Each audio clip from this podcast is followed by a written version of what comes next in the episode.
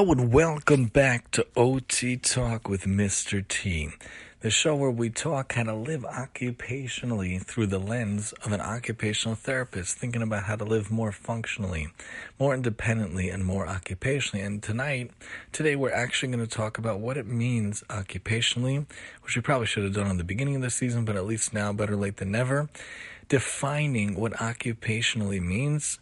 We're defining what real occupation is. We're going to use the Occupational Therapy Practice Framework, fourth edition, for the American Occupational Therapy Association, where I'm a proud member. And from AJOT, the American Journal of Occupational Therapy. This actually came out in August 2020. This is the fourth edition. In the beginning of the show, we might have used the third edition or earlier, but now they updated it, especially relation to the idea of what is occupationally. We talked at length about the occupational therapy practice framework when we first started the show, of course, but well worth a review, especially with this newest practice framework about what is an occupation, what it means to live occupationally. So first, let's define the definition of what occupationally means. The dictionary defines occupational or occupationally as of relating to or caused by engagement in a particular occupation. We're going to define the word occupation in a minute. Or of or pertaining to a particular occupation, calling, or trade.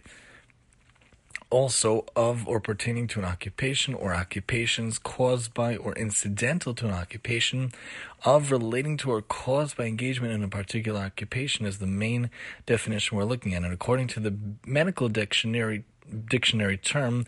It's of related to an occupation, trade, or calling. And my favorite definition that I found pertaining to the skills a person needs to live independently and carried on a desired lifestyle. That's exactly what we're trying to do on all the seasons of the show, but especially this season with the On Target Talk, with the Of for the Love of series Again, the amazing definition pertaining to the skills a person needs to live independently and carry on a desired lifestyle. That's what we mean living occupationally, living life to its fullest, which is the credo, the motto of the AOTA, the American Occupational Therapy Association, what we try to bring to you on the show. Helping a person, a kid, a student, a client, a parent, an educator, any person to give them the skills they need to live life fully independently, fully functionally, to carry on desired tasks, desired lifestyles in their life. And what is an occupation? As defined by the OTPF, it is something that is central to a client, which is a person, group, or population, their health, identity, and sense of competence, and of particular meaning and value to the client.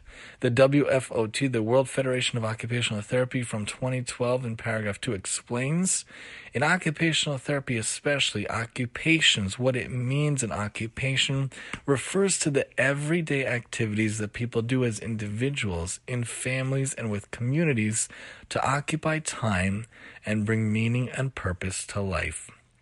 No, we're not job coaches. No, we don't find jobs. What we help you do is to occupy time and bring meaning and purpose to life, to make life as independent and as functional as possible, especially with whatever skill needs to be helped in a person's life. Occupations include things people need to, want to, and are expected to do.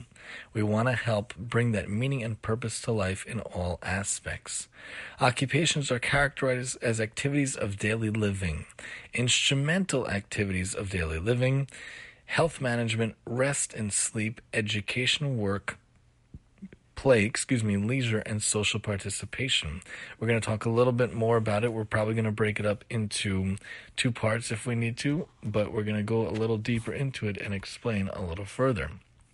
When we talk about ADLs, we're talking about eating and feeding and hygiene. When we talk about health management, medication management, and, and taking care of any condition or disease or disorder, rest and sleep, of course, the the resting, literally sitting and relaxing in the actual sleep, the preparation and being involved in sleep, education, informal and formal, work, volunteer, or paid, play and leisure. We'll talk about the difference. There is a difference, and social participation, which is actually a new term in the fourth edition. So in the OTPF 4, this fourth edition, the term occupation denotes that personalized and meaningful engagement in daily life events by a specific client. Conversely, the term activity denotes a form of action that is objective, not related to a specific client's engagement or context. And occupations occur over time. They have purpose, meaning, and perceived utility to the client. They can be observed by others. For example, I could watch someone prepare a meal. They're being involved in meal prep, which is an instrumental activity of daily living, like health maintenance of children or caring of children of pets or safety and uh, security of a home or financial management or meal prep those are IADL things things that are related to your life but not integral to your basic daily needs that's like an overall need but it's the not the basic which is the ADL and it could be known only to the person involved, like learning through reading a textbook. Occupations can involve the execution of multiple activities for completion and can result in various o- outcomes. Excuse me.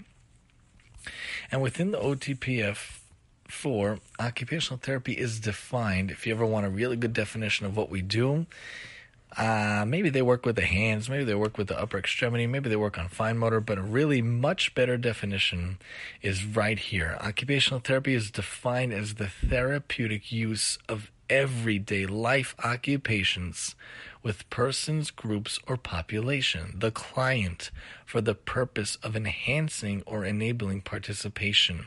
The best definition, the therapeutic use of everyday life occupations with persons, groups, or populations, the client, for the purpose of enhancing or enabling participation. Occupational therapy practitioners like myself use their knowledge of the transactional relationship among the client, the client's engagement in valuable occupations, and the context that's the PEO model, the person, environment, and the occupation in, in general that context to design occupation based intervention plans. Our services are provided for habilitation, to give skills, rehabilitation, to bring back skills lost, and promotion of health and wellness for clients with disability and non disability related needs. It's also that we give modification and adaptations to life, to techniques, to, to skills involved, different things that we need to do for the person and to help them out. And in occupational therapy, we believe in the core belief of the positive relationship between occupation and health and its view of people as occupational beings. We need to be involved in different aspects. You can't just sit your whole day and do nothing. We have to be occupationally driven, an occupational being. We emphasize the nature, the occupational nature of humans and the importance of occupational identity to health and to being productive and to having satisfying living, to have healthful, productive, and satisfying living. As Hooper and Wood explained in 2019, a core philosophical assumption of the profession, therefore, is that by virtue of our biological endowment, people of all ages and all abilities require occupation to grow and thrive. In pursuing occupation, humans express the totality of their being it's a mind body spirit union because human existence cannot otherwise be.